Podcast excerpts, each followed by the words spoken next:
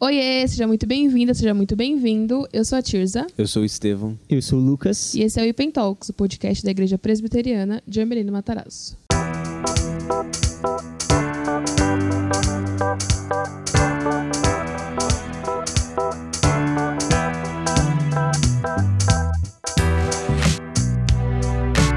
No episódio de hoje, nós vamos falar sobre pecados aceitáveis, e nesse pecados aceitáveis coloquem uma aspas gigantesca, tá bom?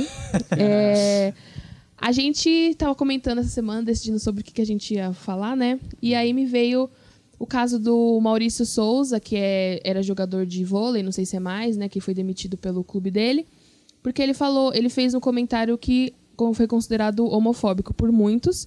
E muita gente se manifestou, várias pessoas evangélicas se manifestaram.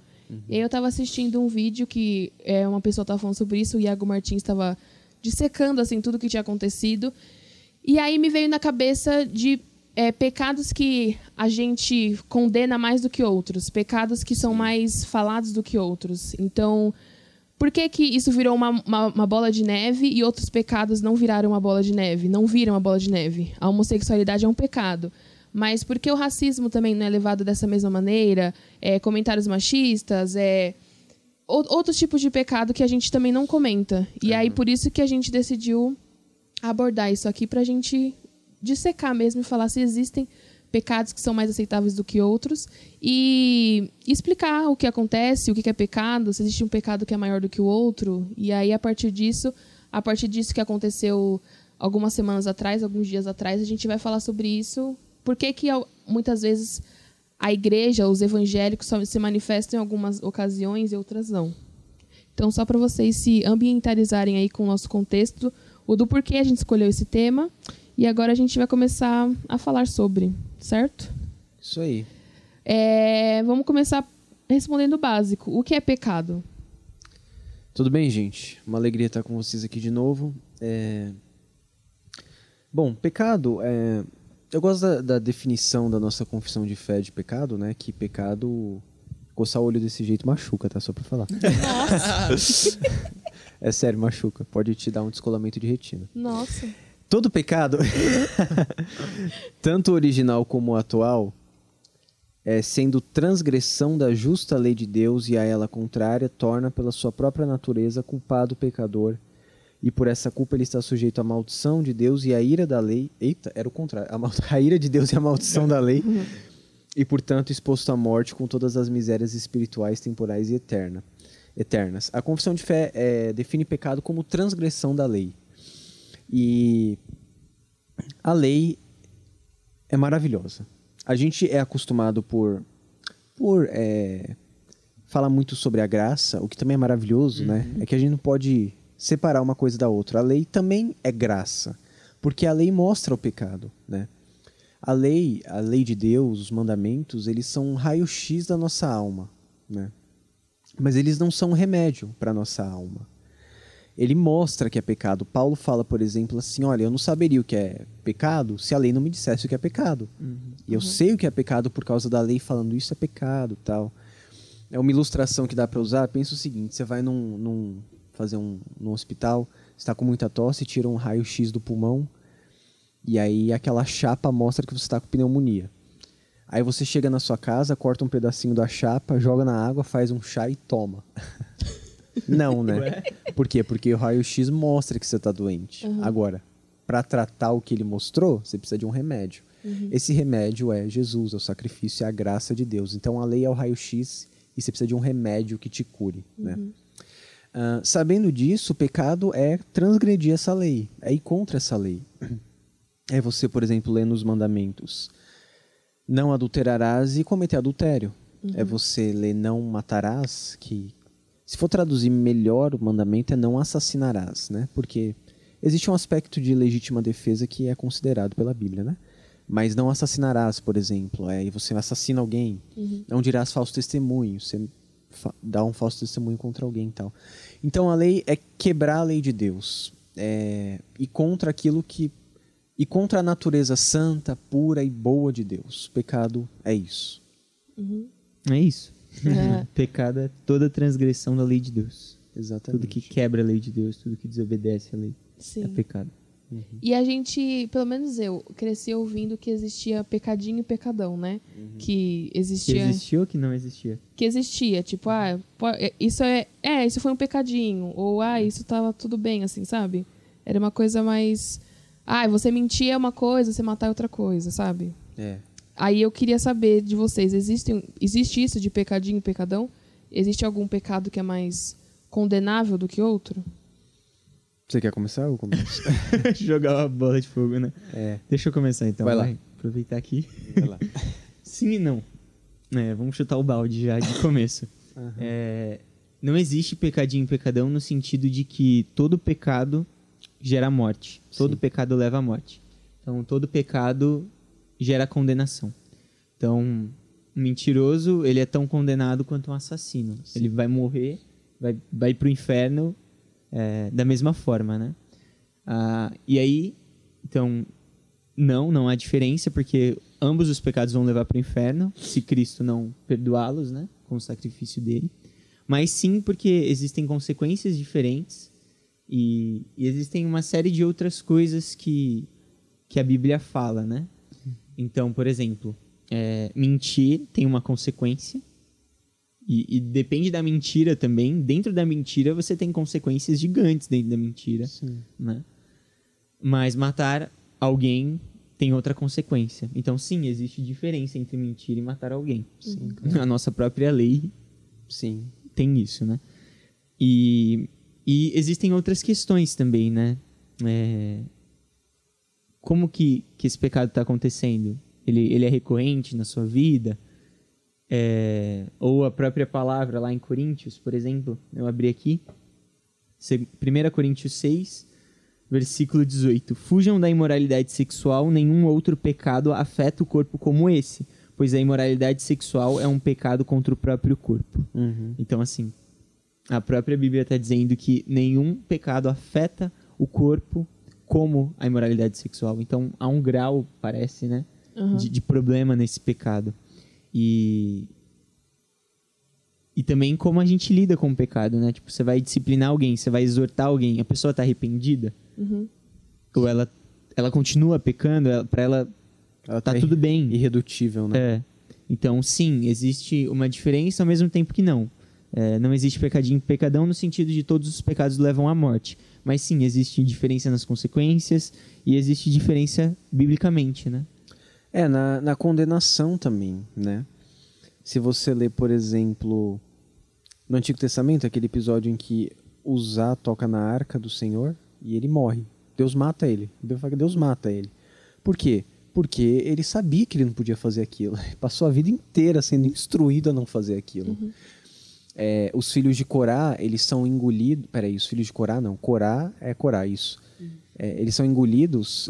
Não, peraí. Os filhos de Corá ou Corá? Corá é a família de Corá, é isso. Se tiver errado, vocês veem aí, gente. Desculpa, eu já tô cansado essa hora já. Mas eles são engolidos pela terra, Deus mata eles. E o que fala é que eles pecaram afrontosamente contra o Senhor. Então, existe um aspecto de afronta também. Quando, por exemplo, o conselho da igreja vai julgar um caso de disciplina, existem fatores agravantes de uma disciplina. A pessoa cometeu fornicação, imoralidade, só que ela está na igreja há um mês. Uhum. Ela acabou de se converter, ela veio do mundo, ela vivia uma vida assim no mundo, e aí ela vai ser disciplinada, por exemplo. Isso é uma coisa, então não tem muitos fatores agravantes. Agora, por exemplo, a pessoa passou a vida na igreja, ela cometeu isso... num domingo, que é o dia do Senhor, por exemplo, e essa pessoa ainda ensina na igreja e lidera. A disciplina vai ser maior, porque existe um fator agravante de escândalo, uhum, de conhecer a palavra, de já ter ensinado a palavra, é pior o que ela faz, entendeu? Então, sim, existe pecadinho e pecadão, no sentido de que a condenação e a forma como ele pode ser agravado é pior. Todo leva à morte, todo pecado é ruim, tá, mas essa é a ideia. Então, sim, existem pecados que são mais, digamos, condenáveis, assim, né, do que outros. A ideia é orar e não pecar, uhum, mas com certeza a condenação que vem sobre alguns pecados é muito pior, né, do que sobre outros. Uhum. E como que a igreja lida com a prática de pecados? As pessoas são exortadas por causa dos seus pecados? Você falou sobre a disciplina, mas também tem a exortação, né? Acho que a disciplina é uma coisa mais pesada, né? Disciplina, tecnicamente, é afastar durante um tempo aquela pessoa da comunhão, né? Uhum. Da igreja. E para que ela se arrependa durante esse período, ela seja, digamos, tratada e volte à comunhão. Exortação, todo culto exorta. Uhum. Toda vez que a gente prega um sermão, no podcast a gente exorta direto, sim, né? Então, exortação significa apontar o pecado. Agora, uma coisa que precisa ficar clara, gente, não é tipo que quando o seu pecado é apontado, que é você exatamente. É o pecado que é o problema, né? E o pecado está em você. Então, você é o problema também, mas por causa do pecado. Uhum. Não existe o menor prazer em ficar corrigindo, exortando, né? Mas é um chamado de Deus, né? Para ensinar a palavra e apresentar a igreja como a noiva de Cristo. E por conta disso, o pecado precisa ser combatido. Então, sim, o pecado sempre é exortado quando a palavra é pregada. Toda pregação fiel da Bíblia é falar sobre Jesus e é o evangelho. Toda pregação tem que ser o evangelho. Então, é você falar para as pessoas abandonarem o pecado delas, olharem para Jesus, pedirem misericórdia para serem salvas pelos méritos de Cristo, que não teve nenhum pecado. Toda pregação é isso. Então, toda pregação é uma exortação contra o pecado. Uhum. Né? Olhar para a pessoa e falar, você precisa abandonar a sua vida de pecados, olhar para Jesus Cristo crucificado, na morte e ressurreição, na obra completa de Cristo, e crer nele. Uhum. E o que salva é justamente isso. E é uma salvação tão grande que ela não termina aqui. E ela não termina nesse plano. E é por isso, por exemplo, que o único pecado sem perdão é a blasfêmia contra o Espírito Santo. Uhum. Porque é um estado de contínua rejeição à obra de Jesus. A Bíblia não diz nem que o suicídio é um pecado sem perdão. Uhum. Por quê? Porque a salvação se estende além dessa vida. Então, é um pecado terrível, mas ainda, de alguma forma, Deus pode salvar. Uhum. Pode salvar uma pessoa, né, que cometeu isso. Uhum. Agora, a blasfêmia contra o Espírito Santo, você continuamente rejeitar a obra de Deus, é não ser salvo, é não ser convertido. E é por isso que é o único pecado sem perdão. Agora, qualquer pecado pode ser perdoado através de Jesus. Uhum. Muito legal esse negócio. Você falou da blasfêmia do Espírito Santo, né? Uhum. Que normalmente a galera fica com medo disso, né? E não entende. E a blasfêmia do Espírito Santo é negar a obra regeneradora de Cristo Jesus, né? Então, continuamente você não crer nisso. A partir do momento que você crê na obra regeneradora de redenção salvífica de Jesus Cristo, qualquer pecado é perdoado por ele, né? Sim. E a gente sempre fala da exortação com amor, né? Uhum. E é que eu acho que algumas vezes, mesmo as pessoas sendo exortadas no amor, elas ainda assim levam pro pessoal, sabe? É. De você vai falar pra pessoa que ela tá fazendo, que ela tá fornicando, que ela tá defraudando, que ela tá fazendo alguma coisa errada, e a pessoa acaba levando pro pessoal e acaba ficando contra você, sabe? Eu acho que isso acontece muito, e eu acho que por isso que muitas vezes as pessoas não é que não brigam, mas tipo, não aconselha, não chega e fala, fulano, você tá errado, porque a pessoa vai levar por um outro lado e não vai entender o significado daquela exortação no amor, sabe? Eu acho que muitas coisas passam batida e acho que muitas coisas deixam... A gente deixa passar muita coisa por medo disso. Das pessoas se revoltarem, entre aspas, e, sei lá, sair da igreja, falar assim, nossa, aquela igreja não me ama, não gosta de mim, olha, tá fazendo isso de mim, sabe? A exortação é amor, ela representa amor, né? Às vezes a gente exagera, erra. E uma coisa também, por exemplo, a exortação não vem pela autoridade da pessoa que está exortando. Uhum. Não é eu exortando. Uhum. É a palavra, né? É a palavra que fala que a gente precisa ser santo, precisa abandonar o pecado e tal. Então, você fala, o Estevão é um pecador e ele não pode exortar. Eu sou um pecador. Eu tenho... Graças a Deus, né?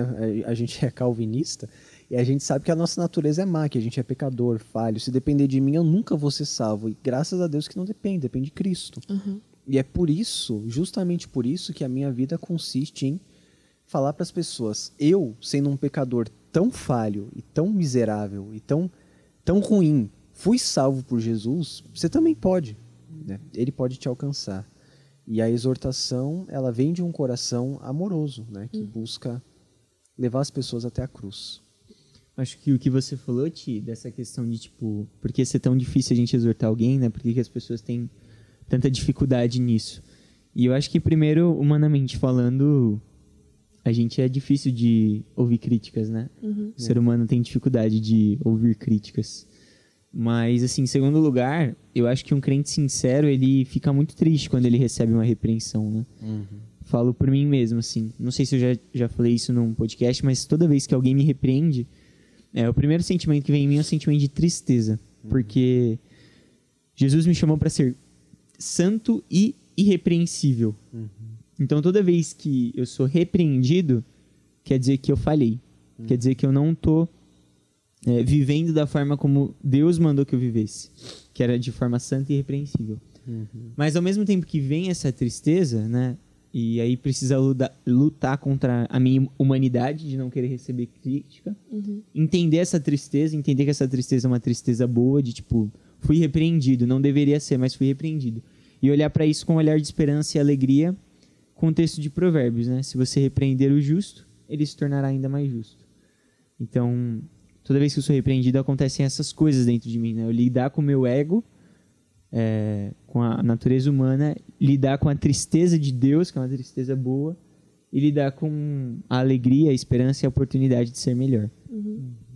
É que eu acho que às vezes pode virar um pouco... virar uma bagunça, sabe? De não exortar com medo das pessoas do que vai achar e acabar deixando tudo passar, sabe? E acabar que depois vai virar uma bola de neve e depois não vai dar tempo, entre aspas, de consertar, sabe? Eu acho que acontece, algumas vezes acontece isso de você ir lá falar com a pessoa, ela continua fazendo a mesma coisa, ou você deixar passar, vou deixar passar, já falei, vou falar de novo, sabe? Então acho que às vezes pode acontecer isso. Mas agora que a gente falou da parte mais de boa, assim, né? Vamos para a parte polêmica, que é o sentido desse podcast. Porque muitas vezes os evangélicos condenam mais um pecado do que o outro. Isso eu falo em relação a essa questão que a gente falou da homossexualidade. Eu até escrevi aqui para não me perder. Porque as pessoas cristãs só se manifestam ou dão seu posicionamento quando o assunto é homossexualidade e não se manifestam quando aparece algum caso de traição, quando algum jovem faz sexo antes do casamento, porque alguns pecados são mais aceitáveis do que outros e não são dignos de ser comentados.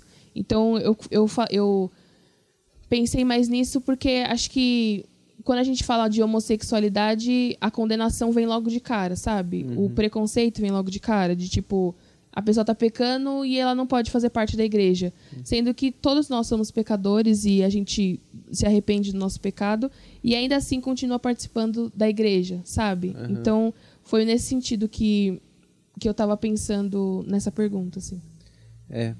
Eu acho que o termo pecados aceitáveis, ele é legal, porque ele é meio que paradoxal, né? Tipo, uhum.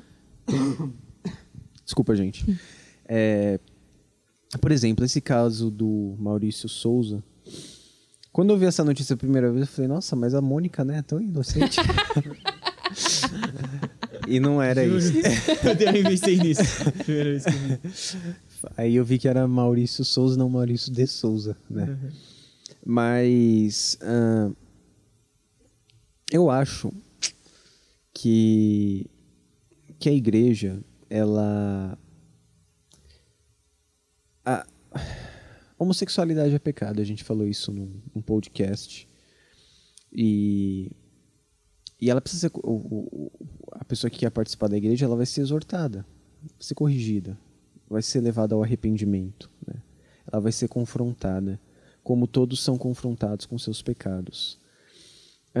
Agora, do ponto de vista público, eu acho que a igreja, de modo geral, é difícil falar de modo geral, mas uma parte grande da igreja, ela acabou escolhendo uma manifestação pública um pouco perigosa, em alguns momentos.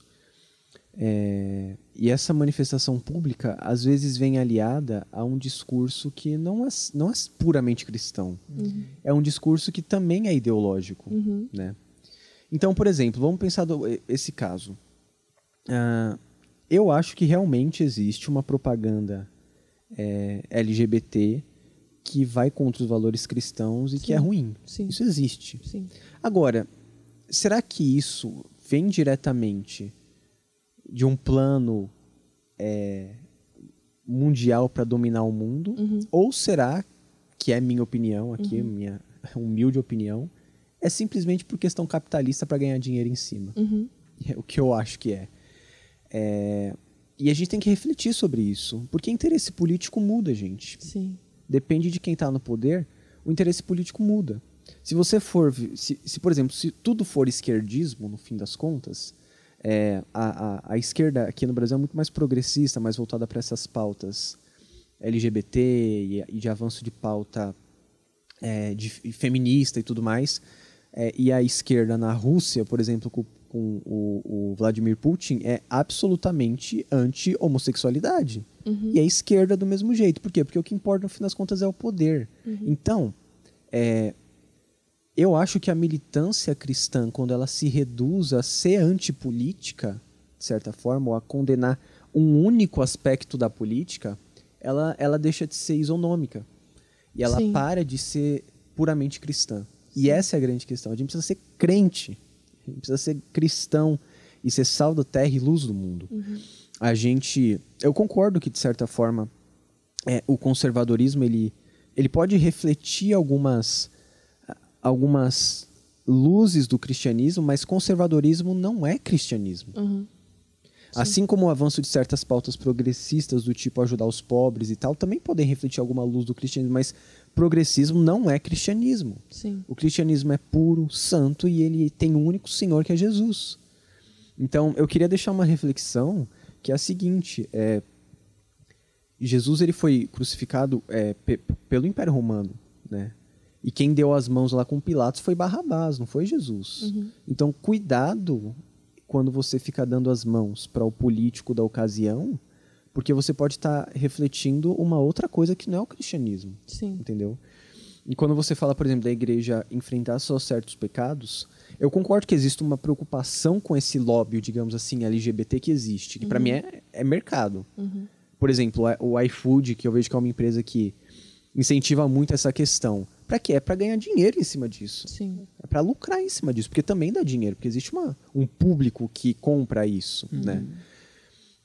Agora, e eu entendo que existe uma preocupação em combater isso na nossa cultura que tá se tornando ruim também. Só que a igreja não é chamada pra ser de um lado político. Sim. Porque a política, ela muda, uhum. e a igreja continua do mesmo lugar. Então, o que eu gostaria de dizer sobre isso é o seguinte, todos os pecados são condenáveis, né? Quando a gente tem, por exemplo, publicamente uma manifestação racista de alguma pessoa, de algum grupo, o racismo é um pecado. O racismo é não enxergar a imagem de Deus no outro, seja uhum. ele branco, preto, amarelo, vermelho, oriental. O racismo é um pecado e a igreja é contra o racismo. Uhum. Assim como a igreja... é contra rejeitar totalmente ou ser violento com as pessoas pela orientação sexual. Também é pecado. Sim. A violência é pecado de qualquer forma. Sim. A traição também. Mentira também. Sabe? Uhum. Bebedice também. A esposa que trai o marido tá pecando. E a homossexualidade também é. E todos os pecados devem ser combatidos. Então, o tom desse episódio é até bem... tentando levar de uma maneira leve, mas querendo dizer que a gente precisa combater todos os pecados. Sim.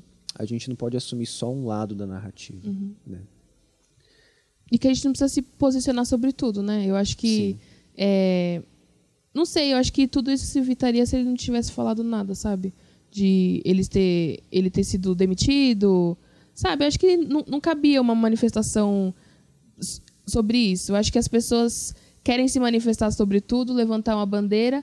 Mas eu acho que elas fazem isso de uma maneira errada, de uma maneira, eu acho que violenta, sabe? Uma comunicação violenta. Porque acho que está mais preocupada em atingir o outro do que mostrar realmente que Jesus que salva, sabe? Eu acho que muitas vezes as pessoas querem defender mais os políticos ou mais uma pauta do que realmente levantar a bandeira de Jesus, de falar, é Jesus que salva, é isso que acontece, você está em pecado, sabe? Eu acho que por isso. É, eu acho que... Pode falar. Não, pode falar. Eu ia falar só que existe... Eu entendo, do ponto de vista de liberdade de expressão, a pessoa pode se expressar, né, como ela quiser. Então, é que hoje tem uma linha muito fina, né, nessa liberdade de expressão. Sim. Até onde vai o seu posicionamento, até onde a pessoa vai se sentir ofendida. Ou o seu comentário vai levar como uma violência para a pessoa, né? Desculpa de novo, gente. É o ar-condicionado aqui. O que acontece é que, assim, a liberdade de expressão, ela... Eu acho que ela tem que ser defendida e ela é um dos grandes até ganhos do cristianismo. Liberdade de expressão tem que existir de qualquer forma.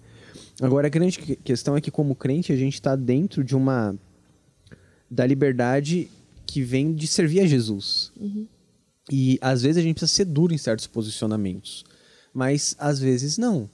Então, eu não acho, por exemplo, que criminalmente... E não foi, até porque não existe uma lei clara de homofobia no Brasil, né? Sim, exatamente. Criminalmente, ele não fez nada. Não. Então, o que aconteceu foi puramente dentro de uma empresa privada. Sim. E, no fim das contas, a empresa privada pode demitir o cara, pelo que ele falou, porque tem um contrato. Agora, qual que é a grande questão? Do ponto de vista cristão, como que a gente atinge mais pessoas sendo crente o tempo todo e não precisando defender... uma bandeira política. Existe uma expressão que eu gosto muito, que eu ouvi uma vez, que é: a gente precisa ter uma militância eclesiocêntrica. Uhum. A nossa militância precisa ser militância à igreja. A política é temporal e não vai mudar tudo. Gente, a gente está em 2021, ano que vem vai ter uma eleição. Bolsonaro e Lula, de novo. PT e o anti-PT. Se o Bolsonaro ganhar, não vai melhorar nada. Se o Lula ganhar, não vai melhorar nada. Porque a nossa... O político nada mais é do que uma pessoa que está investida ali de um poder, que tem várias outras pessoas por trás e vai ser ruim de qualquer forma, porque o reino de Deus está acima disso. Um crente nunca vai se alegrar com a política atual, porque a gente quer que o rei dos reis venha. Sim. E o nosso papel nessa terra é anunciar o evangelho de Jesus Cristo enquanto a gente está aqui. Uhum. Então, claro que vez ou outras vão surgir pautas que a gente vai ter que lutar contra e fazer uma militância cristã contra isso. Sim. Né? Existem pautas que a gente, por exemplo, a questão do aborto, que existe o posicionamento contra, várias outras questões, mas assim, de forma cristã. Uhum. A militância com a igreja sendo o centro, ela surte um efeito muito maior do que uma militância política que é temporária, que vai durar 4 anos. Sim. A igreja, no fim das contas, ela é uma incubadora de virtudes na sociedade. Uhum. Então, ensinar a palavra de Deus não é... Eu acho que criou uma ideia tão errada de que a gente tem que ensinar a palavra de Deus e que a gente tem que votar no político para o político, por meio do Estado, fazer o bem para a igreja. Uhum. Sendo que, no fim das contas, ensinar a palavra de Deus é fazer o bem para o Estado. Sim. E formar crente é muito mais importante do que político. Uhum. Tô falando para abandonar a política, mas assim, ser um cristão e ser sal da terra e luz do mundo é muito mais eficaz do que eleger algum político, no fim das contas. E, por exemplo, a influência que a gente tem falando para 100 pessoas, sei lá, 60, não sei quantas por semana, né? É uma influência maravilhosa, porque a gente está ensinando a Bíblia, a palavra de Deus, sem balançar a bandeira política da época. O cristianismo está acima disso. Jesus está acima de qualquer político. E cada presidente vai ser nada além de uma nota de rodapé na história da eternidade. Sim. Talvez a gente na eternidade se lembrar das coisas aqui e falar, nossa, em 2021 teve um político, em 2022 teve outro político que foi eleito. E vocês lembram? Né? Nem lembro direito disso. Ele está com Jesus agora, sabe? O rei que controla tudo. Ele governa com justiça. Então... No fim das contas, a gente não luta só contra um pecado. Sim. A gente luta contra todos. Exatamente. Né? E só a igreja faz isso. E é por isso que é tão importante a gente ser equilibrado e santo. Só olhar para Jesus e ir contra tudo aquilo que é injustiça ou perversidade que há na sociedade. Uhum. Sim. Uma coisa que eu ia falar é que foi uma frase do Estevão, quando ele começou a falar, e eu acho muito real. O grande problema é que nem sempre essas massas... Nem sempre não, né? A gente já falou disso aqui. Mas essas massas evangélicas, elas não são de fato cristãs, né? Não são compostas por pessoas regeneradas. na maioria das vezes. Então, a gente pode ter o exemplo aí de um monte de páginas que se dizem cristãs no Instagram falando de machismo, né? Sim. Falando que é masculinidade bíblica, e não é masculinidade bíblica, é machismo, é pecado. Sim. Assim como tem páginas no Instagram falando de feminilidade bíblica, e não é feminilidade bíblica, é feminismo. Uhum. Exatamente.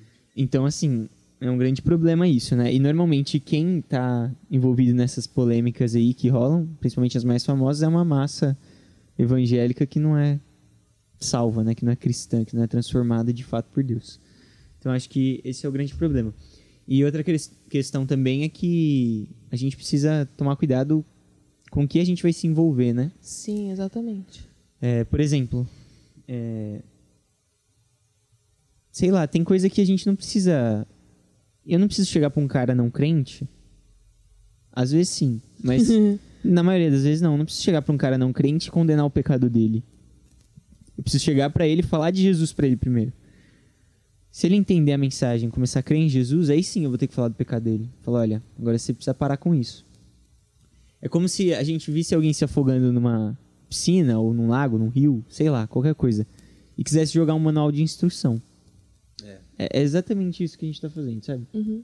É pegar uma galera perdida e jogar, tipo, a lei. Toma, você tem que fazer isso. Não adianta. O que a gente precisa jogar é a boia, né? Que é Jesus. Sim. Então é isso, a gente precisa ser militante quanto ao evangelho, né? Sim. Quanto ao reino de Deus, quanto à mensagem da cruz. E aí sim pensar nos problemas da sociedade da melhor forma possível, da mais parecida com o que Deus pensaria, mas tendo em mente o que o Estevão falou já, de que ninguém vai resolver os problemas desse mundo a não ser Cristo. Exatamente. Na volta. Sim. Uma coisa que eu acho que pode ajudar a explicar isso, tentar ser simples aqui nisso, mas a gente vive no que hoje em dia pode ser chamado de pós-modernidade, que muitos teóricos chamam de pós-modernidade. E a modernidade, ela é caracterizada por... Um cara muito importante na modernidade foi René Descartes. René Descartes começou uma coisa chamada racionalismo. Para ele, a única coisa que não está sujeita à dúvida é a razão. Então, a matemática, ela é... A matemática encontrada através da razão, ela é verdadeira. Por exemplo, quando você fala um quadrado. Um quadrado é um quadrado, vai ter quatro lados sempre. Sim. Por quê? Porque não está sujeito à dúvida. Né? Isso é um quadrado, é um quadrado. Um círculo é um círculo. Sim. As formas geométricas, tal, a matemática de forma geral. Quando chega um pouco depois, aparece um cara chamado Immanuel Kant. Eu tô simplificando, tem muita coisa depois, mas estou simplificando o ponto-chave. E o Kant vai falar que existem basicamente dois tipos de juízo. O juízo sintético a posteriori e o juízo sintético a priori. Né? O juízo sintético a posteriori, ele é o seguinte, estou mostrando uma carteira aqui para eles aqui. Qual que é a cor dessa carteira? Marrom. Isso é a posteriori, porque vocês viram alguma coisa e a razão, depois da experiência, ou seja, a posteriori, após a experiência, vocês conseguem falar que é marrom. Sim. Agora, existem coisas que são a priori, não precisa da experiência. Como, por exemplo, vocês pensarem um quadrado. Quantos lados tem um quadrado? 4. Vocês não estão vendo um quadrado aqui, mas tem 4 lados, então tá na cabeça. E existe aquilo que a gente pode chamar de juízo analítico, a priori, que são verdades que não podem ser refutadas em nenhuma ocasião. Por exemplo, todo ser humano age para sair de um estado de menor satisfação para um estado de maior satisfação. Sim. Isso a gente pode chamar de axioma, ou um juízo a priori. Probabilidade, também probabilidade. Um juízo a priori. O que significa isso? Não tem como refutar. Todo ser humano age? Age. Pra quê? Pra sair de um estado de menor satisfação para um estado de maior satisfação. Sim. Ah, mas a minha tia não. Minha tia gosta de sofrer. Tá bom. Mas satisfação pra ela é sofrer. Tipo, todo ser humano age. Isso é o que a gente pode chamar de verdade a priori. E o Kant fala que, no final das contas, isso é racional.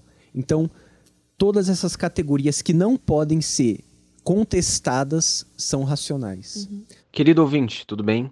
Aqui quem fala é o Estevão e eu preciso fazer uma errata no episódio de hoje. Quando eu falei sobre a ideia de apriorismo e as categorias apriorísticas em Kant, eu fiz uma inversão e cometi um erro. Eu gostaria de fazer uma errata agora e resolver esse erro para que você não fique confuso e eu não dê informação errada. Juízo analítico é aquele tipo de juízo em que o predicado está contido no sujeito e ele pode ser extraído por análise. E aí sim vem aquele exemplo que eu falei sobre as formas geométricas. Por exemplo, o triângulo tem 3 lados. Isso é um juízo analítico. E aí a gente vai para o juízo sintético, que é onde o predicado não está no sujeito, mas você tem uma síntese, por isso que ele é sintético e não analítico.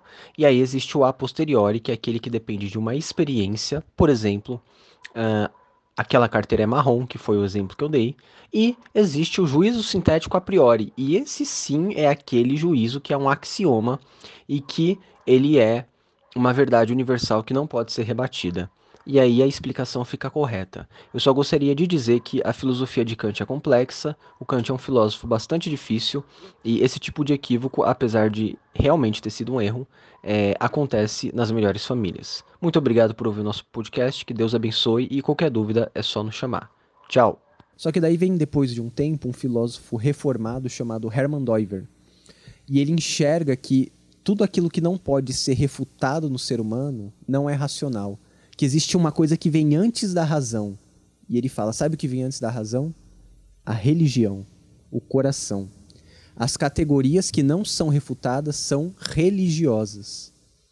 Por quê? Porque antes de você pensar, existe o seu coração que molda a sua mente, que molda a sua razão.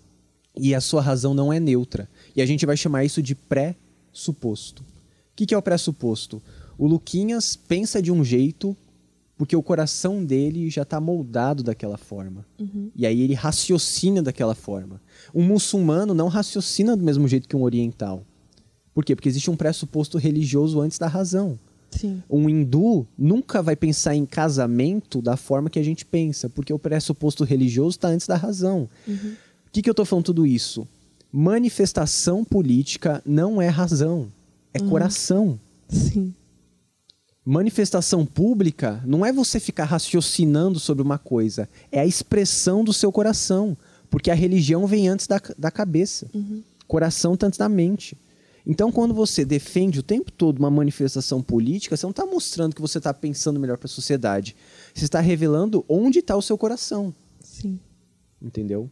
É o que o Dooyeweerd fala, o coração é o centro religioso da pessoa. Se o político ou se a pauta A ou B está mais nos seus lábios do que Jesus, é porque no seu coração existe mais o político A ou a pauta A ou B do que Jesus. Sim. Porque a boca fala do que está cheio, o coração. Sim. E é isso o seu tesouro. Onde está o teu tesouro, ali estará o teu coração. Uhum. Então, onde que está seu coração? Sim. O que importa mais para você? É Jesus, Jesus, Jesus na padaria, na Câmara, no Senado, na presidência, nas nações, sabe? Como que é? Propagar uma paixão pela soberania de Deus, supremacia de Deus. Supremacia de Deus sobre todas as nações para a alegria de todos os povos. É isso ou é que um suposto político assuma e você se veja satisfeito por um tempo muito breve, que não significa nada em frente à eternidade. Sim. Guarda o seu coração, porque dele procedem os caminhos da vida. Você precisa ser crente, você precisa ser cristão, e seu coração precisa de Jesus, e nada além de Jesus. Sim.